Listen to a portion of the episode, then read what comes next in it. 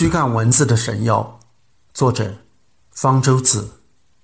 我们在黑龙江东宁寻找日本关东军机场遗迹，在山中林间穿行，遇到暴雨，山路陡峭泥泞，走得很艰难。最烦人的是，雨一变小，就有无数的蚊子朝我发起进攻，瞬间被咬了十几个包，把全身包裹严实了，才抵挡住了。我本来是准备了驱蚊剂的，但没想到白天也会遇到蚊子，没有带在身上。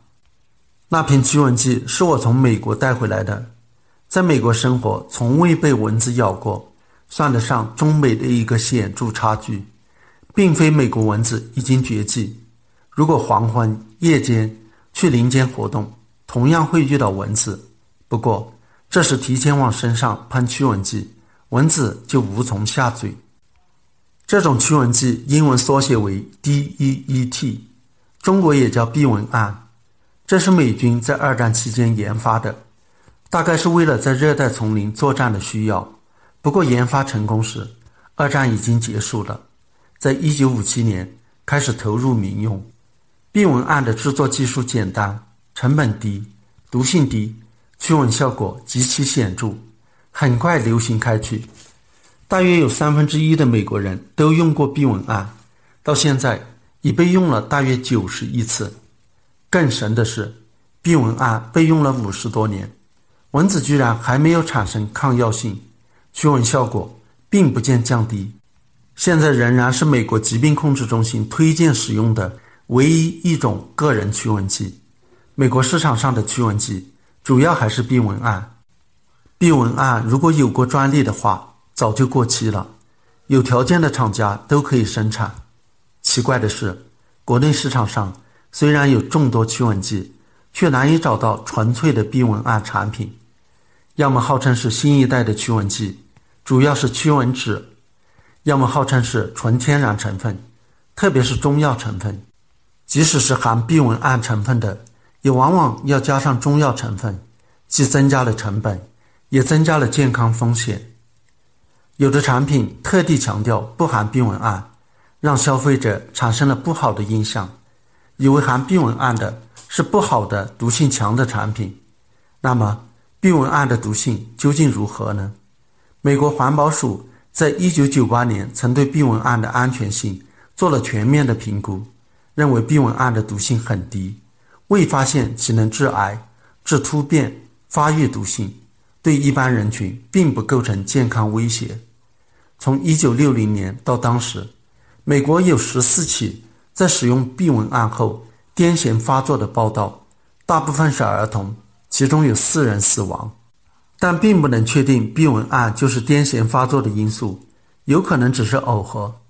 美国每年有一点五到两万名儿童出现非发热性癫痫，大约有一千七百万名儿童。每年使用十次避蚊胺，那么就存在在使用避蚊胺后碰巧发生癫痫的可能性。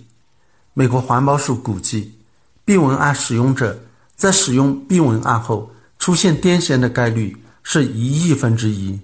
所以，避蚊胺是非常安全的，儿童也可以使用。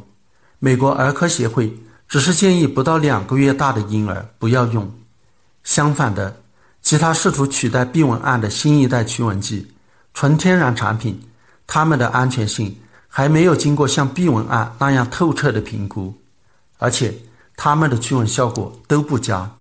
新英格兰医学杂志二零零二年发表的实验报告指出，市场上的驱蚊产品只有含避蚊胺的驱蚊液能够起到驱蚊作用，其效果与浓度有关。百分之二十三点八浓度驱蚊三百零二分钟，百分之二十浓度驱蚊两百三十四分钟，百分之六点六五浓度驱蚊一百一十二分钟，百分之四点七五浓度驱蚊八十八分钟。其他想要取代避蚊胺的产品都是忽悠。例如，百分之七点七五驱蚊酯只能驱蚊二十三分钟。百分之二的大豆油只能驱蚊九十五分钟，百分之十的香茅油只能驱蚊二十分钟。避蚊胺要喷洒到裸露皮肤或者衣服上才有效。如果仅仅是在手上戴一个含避蚊胺的橡皮圈，是没有效果的。避蚊胺能通过皮肤被吸收到体内。为保险起见，不要过分喷洒。皮肤有破损的地方不要使用，也不要直接往脸上喷，而要先喷到手上，再往脸上擦。没有必要驱蚊了，就要及时清洗。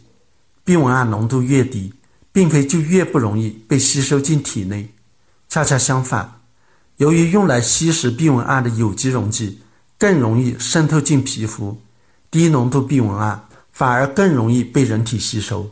例如，百分之十五避蚊胺产品被皮肤的吸收率是百分之二十，而未稀释的避蚊胺被皮肤的吸收率是百分之十二。避蚊胺为什么驱蚊效果这么好？其机理是什么？这方面的研究才刚刚起步，还有争议。